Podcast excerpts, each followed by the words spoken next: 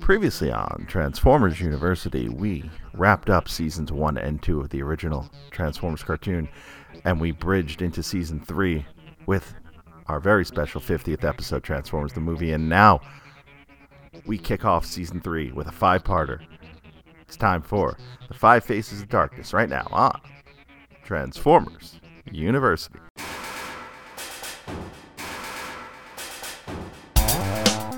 Hello, my friend, and welcome to episode 59 of Transformers University. I am your host, Anthony Bricali, owner, operator, madman behind the website, the Toy Archive, the social media, YouTube channel, and more. And this time around, we are jumping into season three of the original Transformers cartoon. But before I get into this fantastic, fun five parter called The Five Faces of Darkness. Uh, do want to give a shout out to our newest Patreon, Joey Russell, who uh, signed up at the junior level. So, Joey, welcome aboard. Uh, I did not get to shout you out last episode, and I want to do so here. Now, if you'd like to sign up at the Patreon, help support the show directly, you can do so at patreon.com slash TFUINFO, TFUinfo. That's patreon.com slash TFUinfo. And uh, for as little as a dollar a month, you can help out the show and receive all sorts of cool benefits along the way. So, this is the start of season three. And season three for the Transformers cartoon uh, is something quite unique in the history of television and in animation. This is a season that's entirely hinged on the viewer having seen the movie that came out barely a month before the first episode debuted. So, for those of you who are big fans of the uh, Marvel Cinematic Universe, um, this is a lot like that, uh, only 30 years prior, in that it uh, requires you to consume a movie before consuming a TV show. Now, um, season three will be the final full season of the original Transformers run. There is a season four in 1987, but we'll talk about that when we get to it. Um, and there's a season five, uh, sort of. but uh, this will be the final, um, really long season, or longer season, I should say, uh, at 30 episodes in season three. And um, there was a weird shift in terms of the time slot of this show. So this show, uh, at least in New York, where I grew up, became a morning cartoon. So uh, when season three debuted, uh, Transformers was moved to the 7:30 a.m. slot, and still played in the afternoons on Monday and Tuesday at 3:30 p.m. All on WPIX channel 11 in New York, and then it moved exclusively to the 7:30 a.m. slot, uh, and then eventually moved back to afternoons around December. Um, so that is uh, a long time. That is basically a half of a school year uh, to not have the show and not have new episodes play after school, but before school. So, and if you were like me at 7:30, uh, you were getting out of bed and ready for school. So that was uh, uh, quite the shift in the show. And now another shift in the show uh, is the theme song, and I am personally partial to uh, the season three opening. I like this one, so let's uh, give it a listen.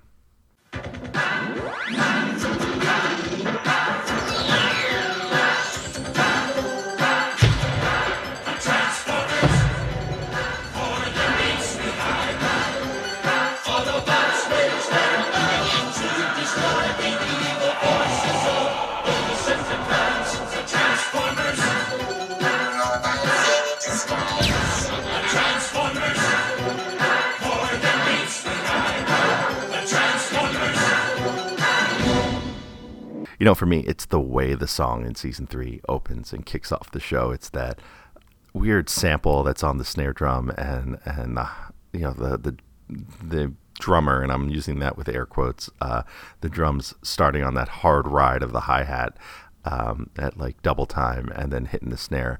Um, it just it just sounds cool. Uh, so uh, I feel like season three theme moves a lot faster and a lot better than the uh, certainly more than the so than the season one theme, but even more so than the season two theme as well. But we're not just here to talk about the theme song and the time slot. We are also here to talk about the five-parter, Five Faces of Darkness. Darkness. Now, the Five Faces of Darkness is unique uh, for the series so far in that it is a five parter. Um, we have not seen one of those within Transformers just yet, not counting uh, the cinematic movie. But uh, the original pilot was three parts, the Ultimate Doom was three parts. Uh, there were a handful of two parters scattered uh, throughout the series, but none of which were five parts, whereas G.I. Joe had five parters fairly regularly. Um, I think by this point in that show, they had about four, uh, three or four of them. Uh, so uh, it's interesting to see uh, the Transformers move to that format for at least one shot in 1986. And uh, so this uh, story here, written by Flint Dille, and is Five Faces of Darkness Part 1, Season 3, Episode 1, overall episode number 66. And we start with a recap of Transformers the movie. And within that recap, things get set up by none other than Transformers voiceover, Victor Caroli. It is the year 2005. The Great Wars are finally over, and the Autobots have won. But while the Autobots celebrate their victory with their new leader, Rodimus Prime, the surviving Decepticons, without a leader of their own and desperately low on Energon, have retreated to the burned out planet of Chaar. So this story takes place in the far-flung future of 14 years ago in the year 2005, uh, 20 years in the future of the production of the show, however. And we start on the planet of Chaar, and that is spelled C H A A R. That's two A's in there. Chaar. And we figure we's a little Jews. No, we think that Jews. And we start with the Decepticons desperate for energy. Uh, Astrotrain lands on Chaar with uh, three Energon cubes, and the Constructicons uh, fight each other for them. Uh, Astrotrain ends up going for a cube. Uh, why he didn't just have one on his own before returning is beyond me, but the Constructicons uh, combine into Devastator, but do not have enough energy, and Bone Crusher misses uh, in his arm mode and falls off. Uh, they kick a half transformed Astrotrain and then Menasor sneaks up behind and uses his sword to behead Devastator. Yes, and uh, from that, Devastator decombines and gets his leg sliced out from under him as he tries to uh, combine again. Uh, from here, the Insecticons, who are not dead, uh, try to get those few Energon cubes, but get shot by Cyclonus and the sweeps. Cyclonus then bemoans the fallen glory of the Decepticons. We cut away to the Galactic Olympics, where Jazz is racing in some sort of competition. Not Blur. Blur is kind of upset because him and Wheelie are being sent on a mission to bring Autobot City's transformation cog um, to Metroplex on Earth. And this is the uh, first time that we see um, a couple of things here. So the transformation cog being one, and this is an important piece of Transformers anatomy as uh, shows progress later on, including into Transformers Prime and the IDW comics of the 2000s um, and the 2010s. So uh, just keep that in mind. This is a pretty important concept. It's something uh, that is kind of the soul of, uh, uh, not the soul, it is something that uh, is vital to a Transformer's life uh, is its transformation cog. And in a bit of an Easter egg here, uh, Blur wants to know if there's another way to send the T-cog. Why not send a Galactic Express? And of course, that Galactic Express reference uh, is a roundabout way of referencing John Moschitta, the voice actor uh, for Blur, who was also the spokesperson for Federal Express. And if you go back to our episode number 49, Meet the Cast of Transformers the Movie, uh, you can actually see a clip of that commercial. Now, at the Galactic Olympics, Jazz wins his event, and then uh, we cut away to what I feel is later in the day. Now, a lot of uh, people who watch this episode believe that this is directly after Jazz winning because uh, the winner of an event is named. And the winner was Munka Spanka from the Argonon cluster. Hey, let's hear it for Argonon! And a boy, yeah! Way to go, Monka! Way to go! So you can take that as that's was the winner of the event that Jazz was in, and that um, either Jazz has a new name or there is some sort of animation error here. I like to look at it as there was a cutaway to a wide shot, which kind of denotes a passage of time. Uh, would probably be helpful if there was a dissolve in here between uh, the two previous shots. Uh, but I see it as uh, just an event later in the day where Munka Spanka wins uh, an event and it's not the same event. And yes, Munka Spanka is the joke you think it is. Uh, also note, worth noting here, Jazz has no voice in any of these scenes because Scatman Crothers, uh, the voice actor for Jazz, uh, died before the start of season three. Now, at the events, there's some shadowy figures that contact a weird alien and they set off a bomb. Uh, we see a Quintesson style ship that we saw in the movie fly away, and uh, the games are under attack by shadowy aliens uh, covered by a smoke bomb. Spike with Carly and Daniel uh, shoot at one, and then we go to commercial. And uh, there are some new commercial bumpers in season three. And if you don't remember what commercial bumpers sound like, because it's been a while, uh, here they are. The Transformers will return after these messages. We now return to the Transformers. And the ones going to and from break in this portion of the show, it's a Trypticon going to break and the Sharkticon as we come back to break. And we come back to Springer blowing up the torch at the uh, Galactic Olympics, which provides uh, some cover for the Autobots. The assailants are gone, but so are Kup, Spike, and Ultra Magnus. Springer and Arcee uh, chase a fleeing ship, and we cut back to Cyclonus and the sweeps, sneaking into Unicron's head, which is now orbiting Cybertron. They tap into Unicron's memories in order to figure out where Galvatron ended up, and we get another clip from the movie. And here, Cyclonus figures out where he is. I can conclude that his remains lie on the planet Thrall, circling the red giant star Hydran. And so we cut to the planet of Thrall and find Galvatron's arm in lava, and of course, he lives. Back on Earth, uh, we get Blaster and Outback about to land in the nation of Carbombya. Yes, that's right, Carbombya. Uh, it is a nation that is in the Middle East, and uh, because of this cultural insensitivity, uh, Middle Eastern actor Casey Kasem actually quit the show over this, and uh, so and is why you will not hear Cliffjumper or Teletran One uh, anywhere, or Blue Streak for that matter, uh, anywhere in the show from here on out. Uh, Blaster is with a thing called the EDC, which is the Earth Defense Command, and Outback, of course, has an Australian accent. He does not come with a bloomin' onion. Uh, it's worth noting here that uh, Sparkplug is actually uh, in the script for this scene, uh, and uh, they find Ramjet and Dirge hiding uh, in the nation of Carbombya in jet mode, and Dirge drops this line. Death comes to he who crosses me. And that line is actually something that was cut from uh, the Transformers the movie script. So uh, Dirge, while on Astrotrain after the Battle of Autobot City, uh, when the Decepticons are fighting for leadership, uh, says, "Death comes to he who crosses me," uh, and uh, so that line is there, and it'll reoccur uh, one more time in this season. the Decepticon jets flee and are taken out by Outback's bomb. Um, from there, he finds the coordinates of Chaar, which uh, Rodimus uses to blame the Decepticons for the attack on the Galactic Games. Uh, Springer and Arcee continue to chase the ship through space uh, that they were chasing, and uh, they get caught by the old uh, claw arm in the asteroid trick, and we go to commercial. Uh, this time the bumpers are Rodimus and Ultra Magnus.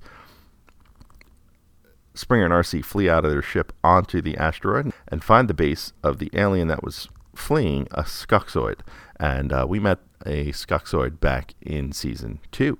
Uh, the Skuxoid says Decepticons uh, paid him, uh, though he is lying. Uh, and we find out the asteroid is a ship, so Springer and Arcee take it, and the Skuxoid is actually working for others. Who? Well, we'll find out. On Chaar, uh, the Decepticons have a meeting, uh, including Tantrum of the Predacons, who we have not met yet. Cyclonus and the Sweeps arrive, and they rally the Decepticons around finding Galvatron. They get the Decepts to contribute some energon to the cause. From here, Grimlock and Rodimus Prime are spying, and we get this weird interaction with Big Grim. Me, Grimlock, not feel sorry. Me, Grimlock, laugh. And ultimately, the two get spotted. They get attacked and they get surrounded. And the Decepticons begin to fire on them, including a Seeker in Silverbolt colors. And we will be continued in part two. And as we bump to break here, we see a new one of a uh, new bumper that is of Blur. And that brings us to Five Faces of Darkness Part 2. Season 2, Episode 2, overall, Episode 67. And for more on that, I'm going to toss it to my good friend, Gabriel Owens, the Salty Seaman. Hey folks, Salty Seaman here, coming at you with a review of Five Faces of Darkness. Part 2. We are two episodes into season 3 after the shocker of the movie. Uh, took this episode as uh, I remember one Fa- Five Faces of Darkness Part 1, which I also watched to, you know, fill in any blanks I might have forgot. Uh, you know, there was, you know, because I, I did not seen uh, the movie. Uh, it came and went from my theaters uh, really, really fast. You know, completely missed it, tried to. It was already gone. Uh, so, you know, coming home and finding out if all the rumors were true, what had happened in the movie and whatnot, you know, and seeing this whole new thing was something. And, you know, the, I really liked the cliffhanger at the end. I was, you know, now I was totally invested in the story and it was promised to be this really long storyline, you know, and we had the, uh, you know, the, uh, you know, I don't know anything about the Quintessons at this point because I haven't seen the movie, so that that whole thing's lost on me. I Slizardo looks very familiar. I don't know if I remember that. I recognized him from The Gambler. I think I must have because that was a favorite episode. Definitely intrigued me, and like that, I was one episode. I was part two was definitely one of those episodes. I really was like impatient to get home to go watch. I was super invested from that first episode. So with that in mind, let's go ahead and take a look at Five Faces of Darkness. Part 2. Certainly one of the things that grabbed me was the new intro. It was so futuristic and cool and it was such a change. It was like, "Oh my god, Earth's gone, Prime's gone. This is like almost all new characters and you know, time was like guys I only known from the shelves. Uh, you know, and I think at that point, I, that what I knew about them was from rumor and reading tech specs in the uh, the aisle. I don't think I own any third season guys quite yet. I think maybe like pipes and you know a couple of the mini bots I could afford. Uh, you know, a little before I got into the season three guys uh, proper. But man, yeah, it was like, wow, there's you know, there's that guy, there's that guy. Oh my god, you know, it's like, oh, that's Ratbat. He's flying through the the eye of the big Unicron guy, and it was like, I it was awesome. I, I you know, that, that's one of the things you know really like caught my eye for season three. We get a full, I counted, two minute recap of the previous uh, episode, part one. This is one of the more in depth recaps you're to get. I don't know if they stretched that for time. It really felt like they did, just because, I mean, there's just a lot of uh, stuff in the exposition you just don't need. You know, there's long, uh, drawn out shots with no narration or, or dialogue. You know, like Galvatron getting thrown out of the uh, of Unicron's eye, and you know, just like they're just padding and padding and padding which is not not a bad thing. I mean, especially if you missed the first episode, they completely caught you up. So we pick up from the last episode. Uh, Grimlock and Rodimus are spying on the uh, Decepticons on Chaar. Uh, Grimlock is uh, too loud, and Cyclonus, whose giant bunny ears apparently are really good at hearing. Uh, surprised this wasn't uh, Soundwave who noticed them, but I digress. Uh, they uh, they they start fight. They they're caught. They get blown off the mountain. They start fighting with the Decepticons. Uh, Rodimus's gun changes colors. Uh, last episode it was uh, red. This episode it is gray. So I believe gray is the my Rodimus is not sitting near me, but I believe gray is the correct color. Uh, and uh, the Decepticons aren't able to shoot at them very well because they're so low on energy. Just something you know they really hammered home, I think, very very well in the first episode. But uh, you know, it's it's another one of those, uh, you know, I, and I don't know if it's really a uh, inconsistency because there could be multiple ways they charge uh, guns, but we've been shown in the past, you know, uh, guns, you know, a lot of the weaponry had its own uh, battery life, uh, so to speak.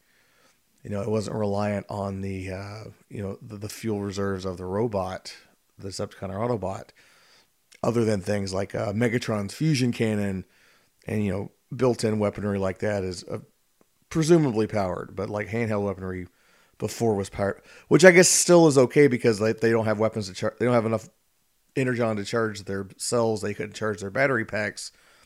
But the way it's presented is as if the the the the handheld guns are drawing directly off of the Decepticons, which is not something I think we'd seen before. But uh, easy enough to explain away if you really want to try.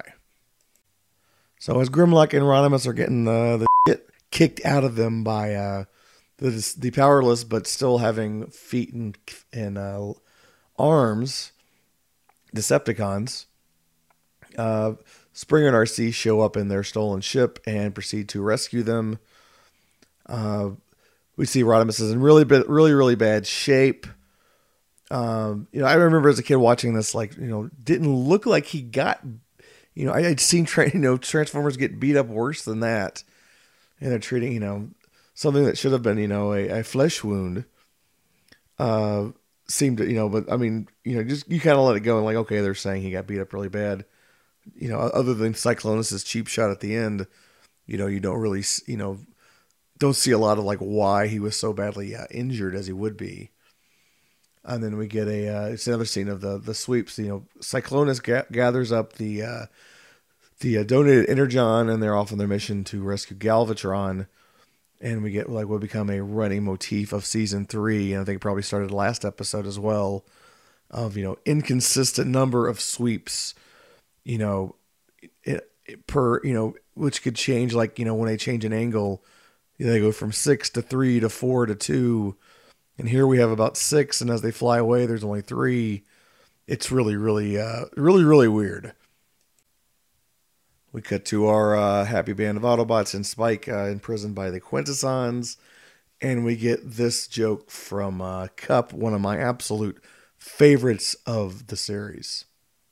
You are the Autobot called Kup. You are Cybertron's chief of security. Nah, my name's Teaspoon, and I'm Cybertron's chief dishwasher.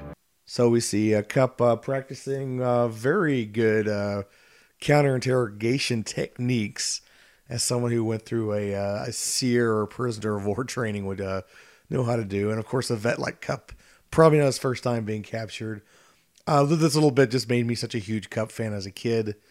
You know, I think like definitely one of the last Transformers I ever gave up. Like I was well into my teens was my Kup toy. I loved Kup, Weirdly, but uh, you know they suss out you know uh, Cybertron's defenses, despite his good uh, techniques. They suss out Cybertron's defenses are good, but Earth, this other planet Earth, may be uh, not so up to code. And uh, you know we realize uh, we also get a name drop of the name Transformers, uh, as I pointed out before, despite being the name of the brand and the overall race of the Autobots and Decepticons. It's not a term they use a lot within the, the uh, cartoon series G1. So I, I, think it does. I think in Five Faces of Darkness we do hear it more and more because it's giving the origin from the Quintessons. But prior to this, maybe two or three times I think in season one and two. So we get uh we cut back to Optimus, uh, I mean Rodimus, uh, and Arcee Springer and uh, Grimlock. They're looking over Rodimus. He doesn't look so good. He starts to give a speech like Optimus. His time in the light is short. They're playing this super sad version of the G1 the- uh, opening theme uh, on strings, which I do not remember hearing before. It is, I don't even think I've ever noticed before. It is so delightful. My time in the light is short. That's what Optimus Prime said when he was dying. Springer, my friend. He's preparing to pass the matrix of leadership to you. His judgment is obviously impaired. Forget it, Rodimus. You're just gonna have to stay alive. You must. Uh,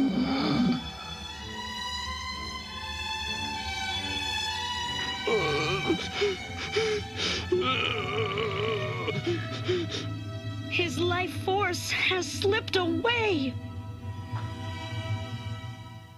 And also, as a kid, I thought Rodimus was uh, was pranking them. Like he really wasn't that beat up. He was. I thought that he was being either being over dramatic or silly. So I was kind of taken out of it, like how serious this moment was supposed to be, because I was waiting for the punchline. And then, of course, we get uh, the upcoming scene here.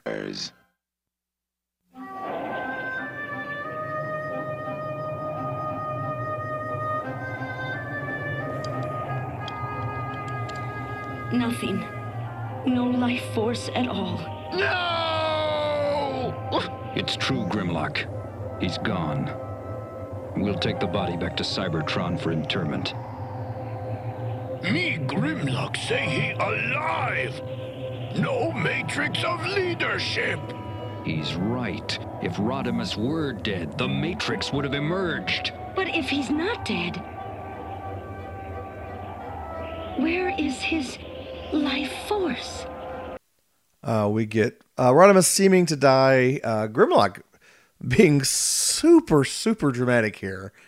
Uh, is kind of like the part of uh, him coming becoming kind of a buffoon here in season three. But uh, it still it makes me chuckle. But he's the one who points out like, hey, there's no Matrix emerged. He must be alive. And we get the term life force, which is a part of a litany of different terms for you know, what would later become the spark, you know, the soul, the essence of a transformer, you know, the laser core, the personality component, the life force. You know, they can't really keep their story straight. Thank God Beast Wars introduced the spark concept, and we've, you know, maybe made that a bit complicated lately, but, you know, it's, it's an easy to use term for the whole thing spark. So we get Rodimus going through the Matrix, who gives them gives him a very Ralph Bakshi esque uh, surreal kind of dreamscape. We see uh, Prime's face, bunch of numbers, weird acid pools. Rodimus sees himself, and then we see Quintessons. And uh, it's really trippy and surreal. Like again, one of those things like what the visual art really took off in season three for me. Another reason I loved it so much, you know, just trippy stuff like this. Uh, you know, airing alongside this was you know Rise Serpentor Rise GI, you know, on GI Joe you know, we had a similar kind of bizarre dreamscape with uh, with Doctor Mindbender. That was similarly, you know, really fun and, and, and, a really cool piece of animation. Cut back to Quintessa, where our prisoners are deciding to make a run for it, which we get through a bizarre description of a football game in some weird galaxy from Spike. Makes you wish for the good old days, doesn't it? You know, before the fighting broke out, the Bears versus the Lunar Colony, it was fourth quarter, fourth down, 30 yards to go. You remember that play? No. How about you, Kup? No, but in a jam like that, all you can do is rush him and pray. You know, very weirdly out of place it kind of felt, but you know, okay. Uh, they try to uh, they take a try to take a Quintus a Quintesson hostage uh, they basically sacrifice him and dump all of them into the uh, the Sharkticon pit. And the point I was I was wanting to get to is just uh, you know how many beats this uh, this miniseries takes from uh, the movie, and uh, I'll wrap up with that. But this dumping into the shark, which even Kup even points out, like, hey, we already did this before. We have another jump this time to what Scourge and the Sweeps and Cyclonus are up to. They found Galvatron on this uh, planet of Thrall. Uh, he's in a, uh, I, I think it was supposed to be lava, but they, at some point, like, I mean, that was what it was assumed to be. Then they're saying it's like an ooze. And uh, Galvatron uh, makes his triumphant return, uh, sounding very different. Uh, you know, if you saw the movie, you know, he was, uh, he went from sounding like Spock to uh, sounding like a slightly altered Megatron because he is once again voiced by Frank Welker, or the the essence of the character, and it, it's very, you know, it, it is a uh, slightly uh, tilted up version of Megatron, but it is Megatron. Uh, you know, so it didn't jar me as a kid. As again, when I saw the movie, you know, Nimoy actually surprised me because I was so used to the uh, the the Welker voice, and of course, I wasn't aware until I read the credits, like, oh, they have like other people doing the voices for some weird reason. But uh, we immediately see Galvatron is uh, batshit insane.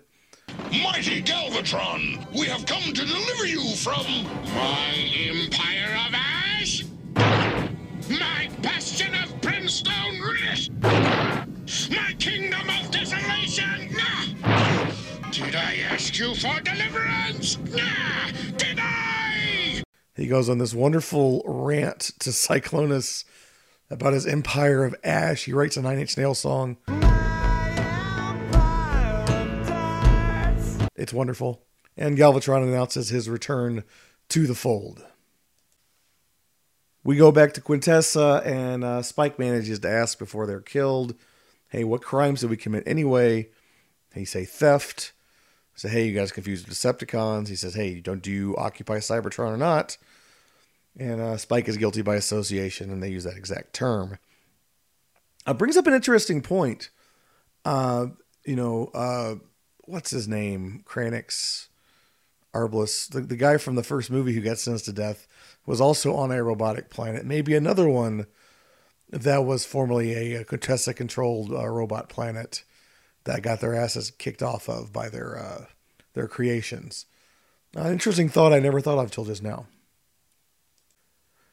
Rodimus and crew show up and start attacking the uh, you know radio for reinforcements and start attacking Quintessa. They are relying on their uh, their their self defenses. We see a uh, Gnaw in uh, robot form, and a few others. Uh, it's always you know keep in mind you know there there are actually uh, several different races from Quintessa. You know, like two, two different versions of Sharkticons, two different versions of the Quintessons.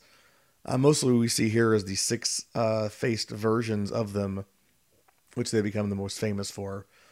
But uh, you know, just like overall, just just the weird design of Quintessa, what was probably expected when they wrote the movie just to be a throwaway uh, alien plot gag or a side mission. You know, now we, we are seeing becoming a uh, a larger part of the G1 story. I'm cutting back to Galvatron with Cyclonus, the Sweeps, and Scourge. Uh, they offer to be his elite guard. He basically beats the crap out of them for their insolence. Uh, Scourge manages to uh, uh, toady up to him enough to uh, appease uh, Galvatron's ego, and they take off for Chaar. Uh, just more an enforcement of how crazy Galvatron is. You know, they do a very good job here in his first two scenes. Let you know, okay, this is this guy is not right in the head. I'd be remiss here if I didn't point out uh, during this scene, uh, Galvatron first com- was first coming out of the uh, ooze on Thrull. He's uh, he has these like these sparks around his head, which I'm guessing is to indicate when he's having uh, a crazy moment. I, do, I, I don't know if this was intended to be a a ongoing thing, and I I don't. I think it's dropped by the end of the series. If I, I don't know if it gets past this episode, actually, not having not watched them. But uh, I kind of wonder, like this is supposed to be a a signal, like when Galvatron was uh, losing it, these sparks, these like I think it's like five sparks, four or five sparks appear right in front of his forehead. It's, it's a bit odd, especially since it they, it did not become a recurring thing. Maybe just an after effect of the ooze, possibly. So we go back to Rodimus and crew uh, rescuing uh, Kup and crew.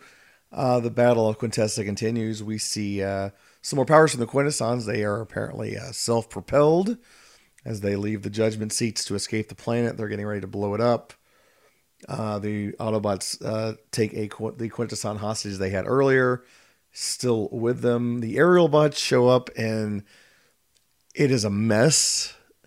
Uh, what the are the aerial bots separate? Are they inside each other? Is Air Raid wearing other uh, aerial bots in one scene? Is Silverbolt driving himself? It's very very weird.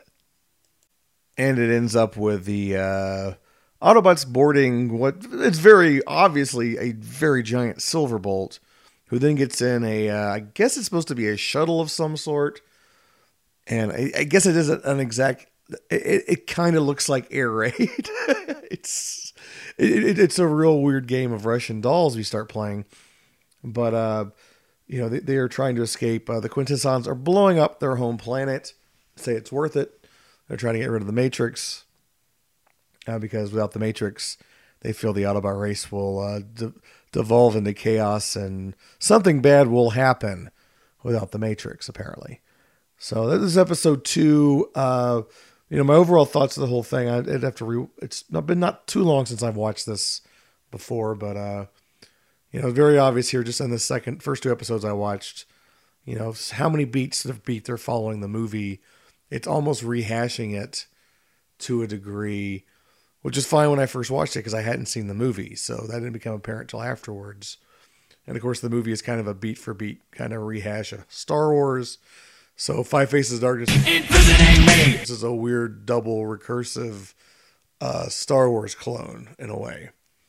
But a lot of fun. I was I was totally on board for this season, and I remember as a kid having a lot a lot of fun with these episodes. Back over to you, Ant. Some just some things that Gabe uh, didn't touch on that I have in my notes uh, as we usually do here. Um, the recap for this episode, Rodimus's voice is different, and if you called our previous episode, uh, that's because it was Ted Schwartz in the recap and not Dick Gautier. When the ship arrives to rescue Rodimus and Grimlock, Grimlock, once again, his voice is very bizarre in, in a few of these episodes, and he has this reaction to the bright light.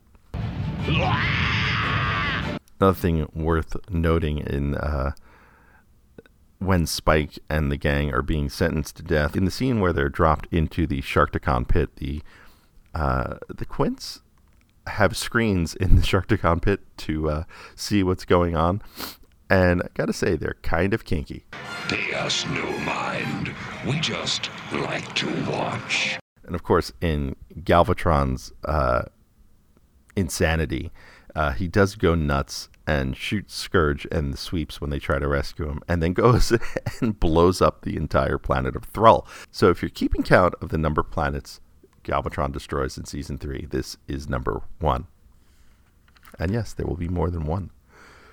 Uh, some notes on the Autobot air fleet in this episode. Uh,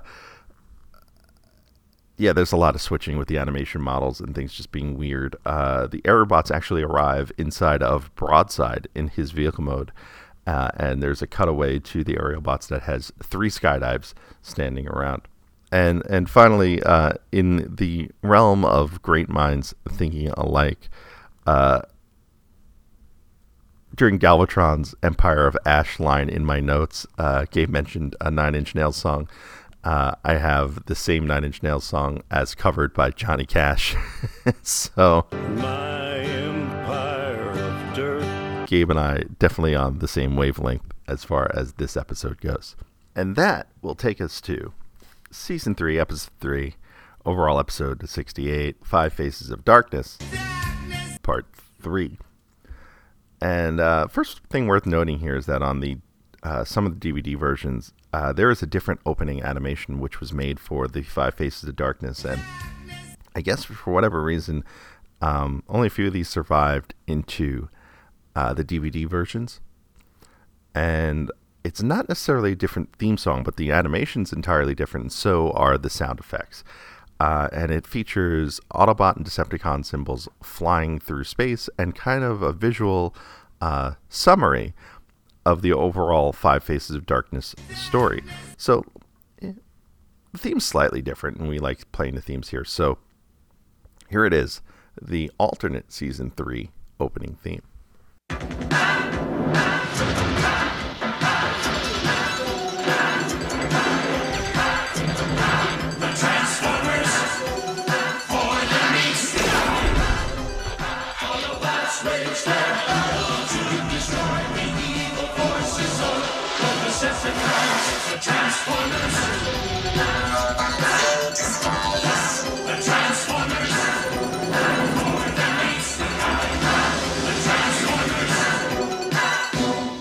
So this episode starts with the Autobots' rescue as Quintessa gets blown up. The Autobot ship, Broadside, is, uh, or we assume it's Broadside, or ship shaped like Broadside, uh, is destroyed by the debris from the planet.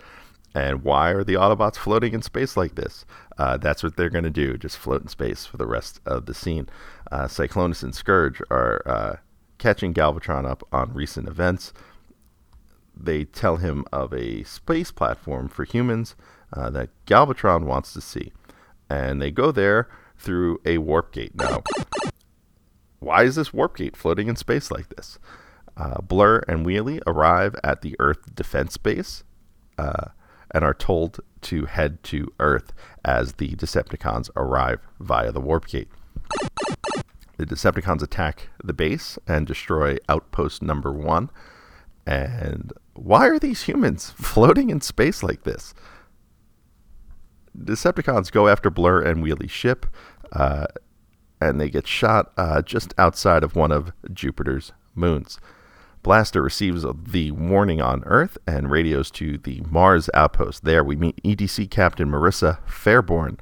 Uh, and as noted in our previous episode, uh, Fairborn, also the last name of the G.I. Joe character Flint, uh, who will make a brief appearance later in this season uh, as Dad. So, at least the assumption at this point in time in Transformers history has always been that Marissa is the daughter of uh, Flint, and uh, that will be confirmed uh, eventually. She heads out to help Blur and Wheelie. Blur and Wheelie decide to uh, eject from their ship with the T Cog. And why are Blur and Wheelie floating in space like this? Galvatron blows up their ship, and Wheelie and Blur crash onto a cloud. Uh, it's kind of weird, uh, this scene. And the Decepticons give chase, and Galvatron shoots Wheelie. Galvatron is strong, but Wheelie is mean. And Wheelie is Wheelie mean. Uh, he shoots a sweep in the face. Yes, that's in the face, not in the head, in the face, uh, who then loses his navigational control and plummets uh, to his death. Galvatron responds by shooting a storm. no, no, it's music, the symphony of destruction and the anthem of agony. And speaking of destruction, we cut back to the Quintessons who are gloating over the destruction of the Autobot matrix of leadership. It is a day so long in coming that I am uncertain how to celebrate it. Perhaps a quiet chuckle. Very well then, let us chuckle. and then the Quintessons instantly find out that the Autobots are floating in space like this and decide to align themselves with the Decepticons. The Autobots end up landing on a sticky planet that is named Goo, uh, and, there is a ship floating around this planet sucking up garbage. Cut back to Wheelie and Blur as they crash onto uh, something, and Galvatron assumes they are destroyed. Back on Goo, the Autobots can't seem to destroy this garbage truck. Springer gets sucked into it and torn apart. The Quintessons then uh, bribe the Decepticons on Cha'ar with Energon, and the Decepticons eat. Back on Goo, Rodimus is sucked into the machine and jams the gears of the machine with goop. And the one Quintesson that is also uh, with the Autobots that were floating in space like this, Deliberata, uh, is this Quintesson's name. He notices something he didn't know. This is impossible. You were never programmed for self-sacrifice. Back on Cha'ar, uh, the Quintessons want the Decepticons to destroy the Autobots, and here we have uh, some great animation errors, including a fairly famous cutaway that has all five Combaticons standing with a similar sized Bruticus, the combined form of the Combaticons, behind them. Uh, also, we find Fireflight drawn as part of the group, and that is the Autobot Aerialbot Fireflight. Uh, the Decepticons vote to go with the Quintessons, all except for Blitzwing, and they uh, board the Quintesson ship. We then cut away to Galvatron and company arriving on Cha'ar, and they find only Blitzwing. Blitzwing fills in Galvatron, and Galvatron is ready to attack everyone. Uh, we cut to Marissa Fairborn's ship and reports objects crashing onto Jupiter's moon, Io. That's where Wheelie and Blur ended up, and they're about to be attacked by some local wildlife. The Autobots on Goo are looking for a way to shut off the goo, and the Decepticons attack from the Quintesson ship. And again, we have some bizarre generics in here, some great little animation errors, including a, uh, a green shockwave and an all white and gray seeker jet. So, for those of you who uh, hope for weird, odd uh, colorations in the toy line, uh, these are the ones to start chirping about. And that takes us to season three, episode four. Overall, episode 69. 69, dudes! Five Faces of Darkness. She likes the dark. Part four. We pick up with the Decepticon attack, and uh, there's some more oddly colored generics in that group, including a uh, Blitzwing in air raid colors and an orange and red uh, Snarl, uh, the Dinobot, in that group as well. Uh, the Autobots are just walking in the goo as the Decepts lay uh, lay down a lot of fire and just have some lousy aim. And then Galvatron arrives, and he's not happy with anyone. Now, Decepticons, learn the price of your disloyalty! Attack! Attack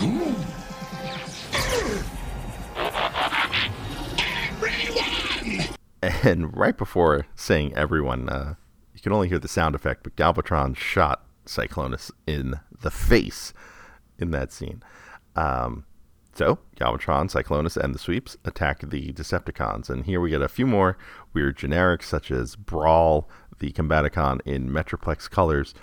Uh, the Decepticons begin to beg for forgiveness. The Aerialbot Skydive is in that group for whatever reason, uh, another animation error.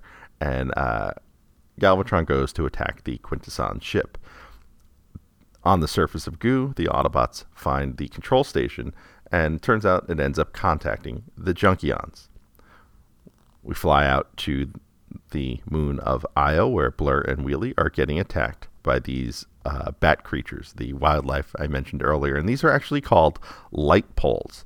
And uh, there's some conjecture onto what that name means. And I can only guess that the the light is the the kind of the bat portion of it. So like bats are nocturnal, so they don't have light or, or they respond to no light. And the poles, I would guess, means something like a tadpole. Uh, so they're kind of like baby bats, at least in terms of the script. And that's kind of what they are. They're these weird flying mechanical bats. Um, they're red for whatever uh, purpose that might serve for you as a listener. And uh, Marissa arrives, and they all fight the light poles. Uh, Marissa shoots at them, and then the light poles transform into missiles and blow up Marissa's ship.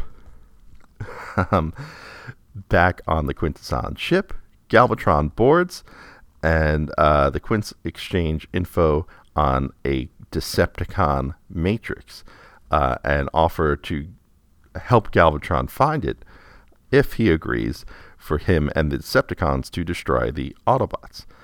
Uh, then the Autobots are attacked on the surface of Goo. But the Junkions arrive in time to rescue the Autobots and do so by sucking them through the bottom of the planet. Uh, the Quintesson that is with the Autobots, the Liberata, uh, escapes. And then Galvatron destroys the planet of Goo.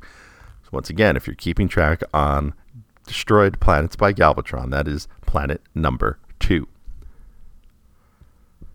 He plans on destroying the Autobots, and we get another neat um, few generics here. We get a we get a uh, Seeker that is in uh, Combaticon Onslaught colors, and we get two green and purple uh, Constructicon colored shockwaves.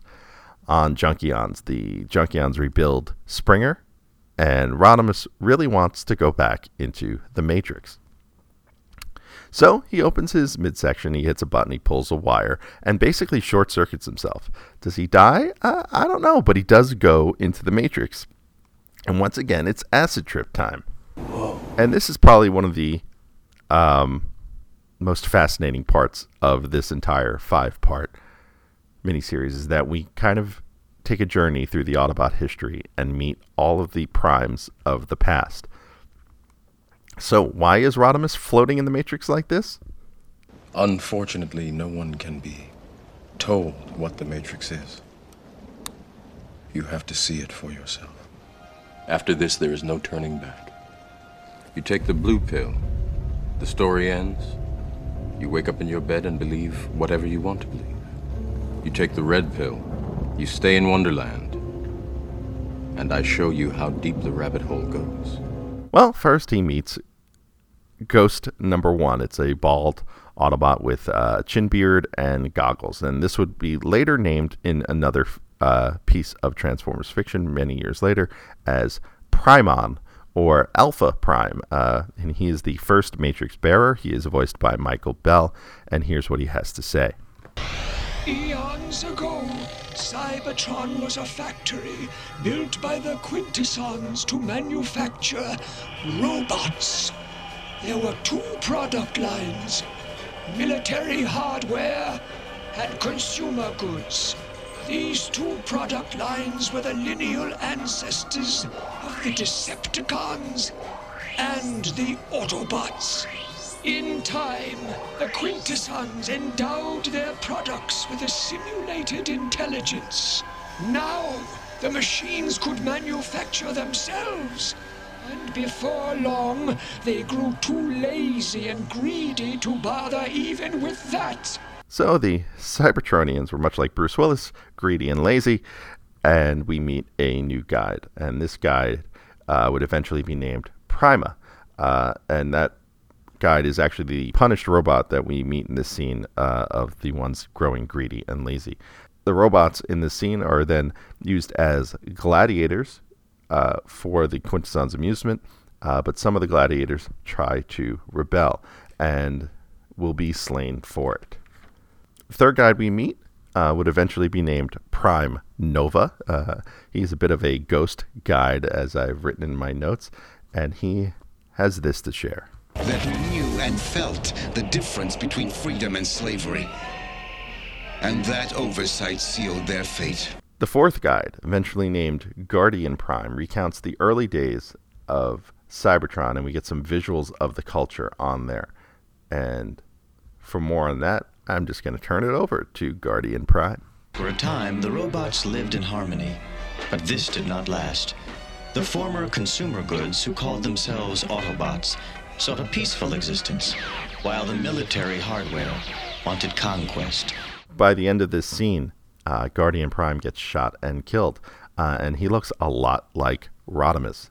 And there we meet Zeta Prime as he gets the Matrix. From there, we'll meet the next Prime, Sentinel Prime, who we saw earlier in the flashback as Sentinel Major, losing the gladiator fight to Prima. Now, of course, keep in mind that a lot of these names, all these names really, uh, were assigned to these characters way after season three. And Sentinel Prime recounts his portion of Transformers history. Knowing we could never defeat the Decepticons with firepower, we turned to stealth and invented the art of transforming. The Autobots ruled for many centuries. But in time, the Decepticons also learned how to transform. Thus, one fateful night, far below the city, Megatron was born. This whole little segment is kind of like uh, Transformers University within an episode of Transformers University. It's very meta. Uh, and we're shown the birth of Megatron, and he is being built by Constructicons. So we have uh, one, we have eight Constructicons in the scene, so there are two more than we normally have. And then two, uh, this is the third Constructicon origin.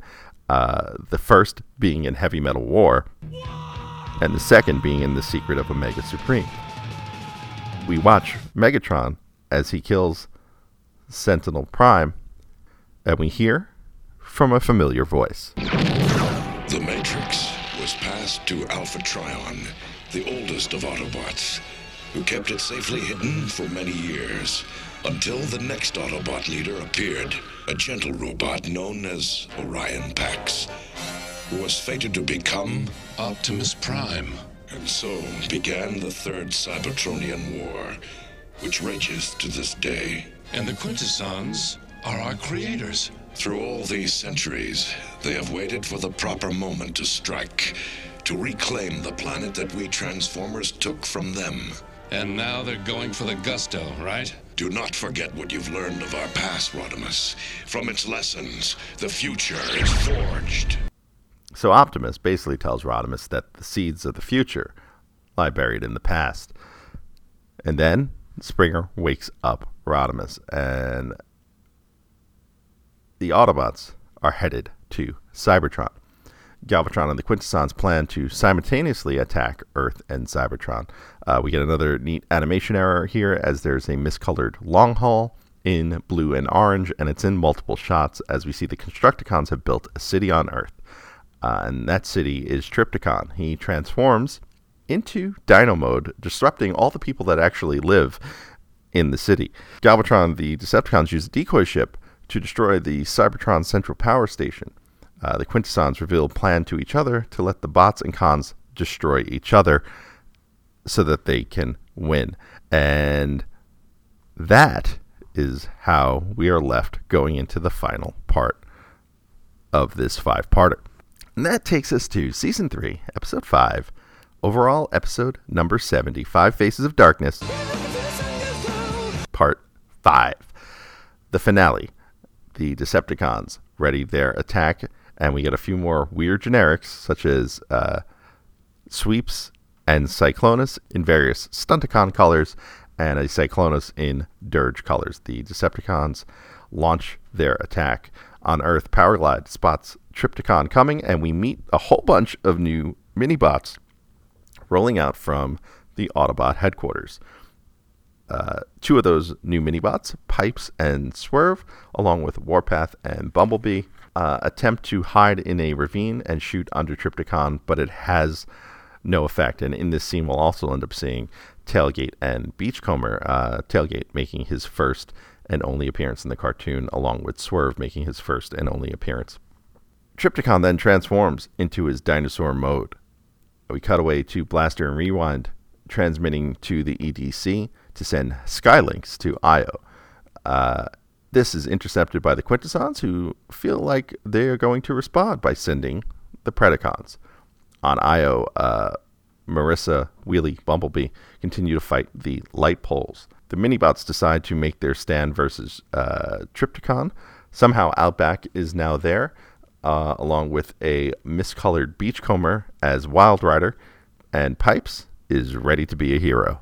As Optimus Prime used to say, transform and roll out. I guess if you turn into a truck cab, you get to uh, say that line uh, once in the series. Trypticon just kicks the minibots away. Uh, he even stomps Swerve into the ground. You can catch that in the previous episode of this show uh, in the video version on our YouTube channel, youtube.com slash tfuinfo.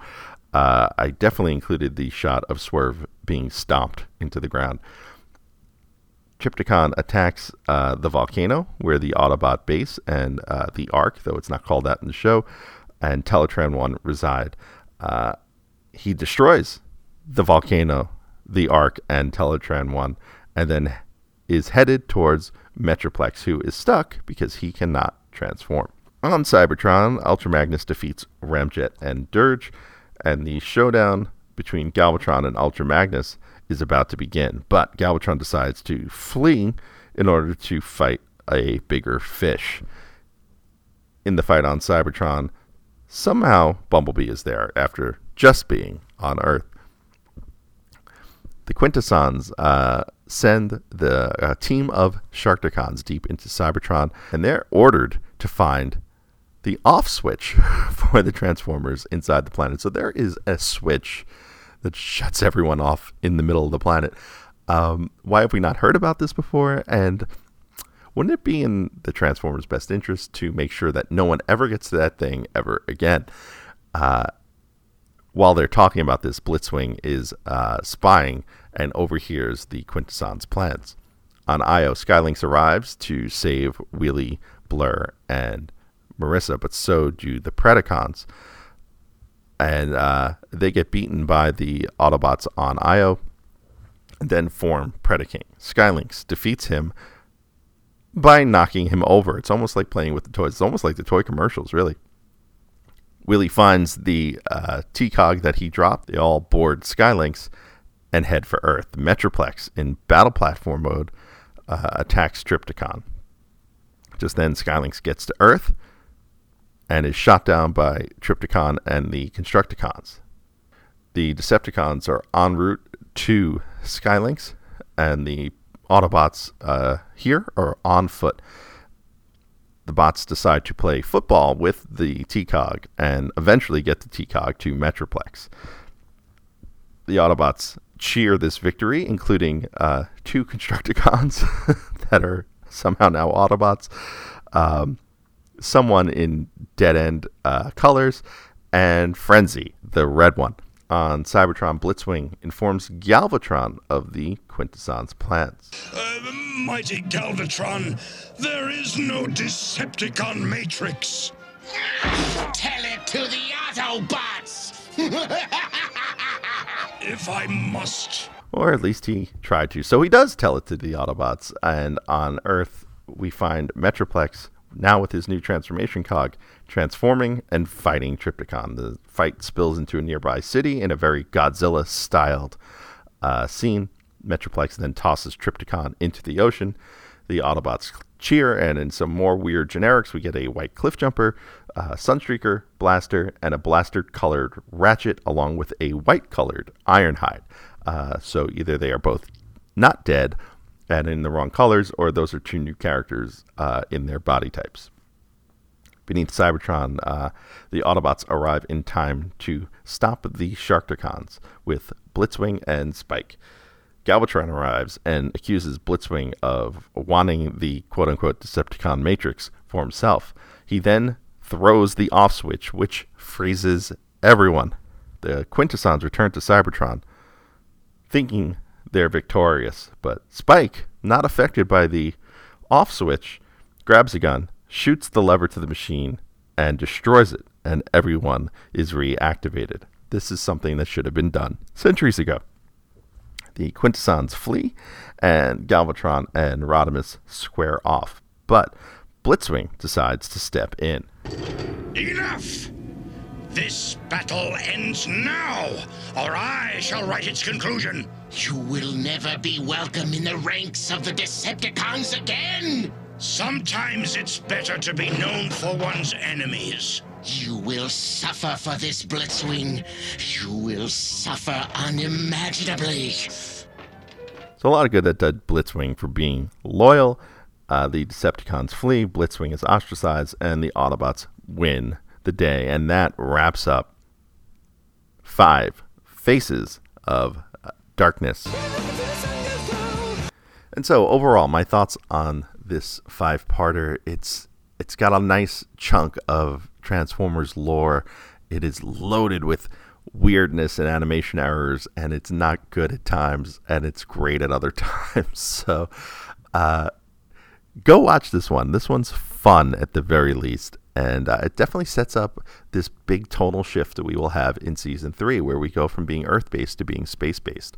And season three being probably the closest uh, to hard science fiction that uh, Transformers will be in its early stages. And so that wraps up this episode of Transformers University. As always, uh, if you'd like to support the show, please swing on by to our Patreon, patreon.com slash tfuinfo. For as little as a dollar a month, you can sign up and help out the show and get a whole bunch of extra goodies along the way. Uh, if you don't want to do that, please use our Amazon links tfu.info slash Amazon. That will take you to Amazon.com. And then anything you buy doesn't cost you any more than you normally would spend there, but Amazon kicks some pennies back to us. And of course, you can follow us on all of the social media. Twitter, that's where you really talk to me because that's where I am the most. Uh, Twitter.com slash TFU underscore info. Facebook, Facebook.com slash TFU info. Instagram.com slash TFU info. And of course, the YouTube channel, YouTube.com slash TFU info, where you can catch some video versions of this show as along with every episode of the show and so much more. Our Toy Fair coverage, our um, New York Comic Con coverage. I just got approved for my press pass for New York Comic Con 2019, so we will be there in October. Uh, and so much more toy reviews and all sorts of other things. And I'm trying to do a little bit more with the YouTube channel. Uh, don't know if I will be doing it soon, but I have some ideas percolating and some things I'm testing out. So definitely, if you're not subscribed to the YouTube channel, please click the subscribe button, click the alert button so that you get updated with all the latest uh, over there. As always, I want to thank you, the listener, for joining me on this ride. Can't do it without you, and I really do like hearing from you. So please definitely send me some feedback. Uh, love knowing what you like about the show. Next time on the show, we are going back to Japan. And we are going to talk about a particular magazine in Japan that did some very exclusive Transformers comics. A magazine called Comic BomBom and the stories that they published in 1986. So be sure to come back for that. We're covering all sorts of stuff here as we go through 1986. So until next time, I am your host, Anthony Bricali, owner, operator, madman behind TFU.info. See ya.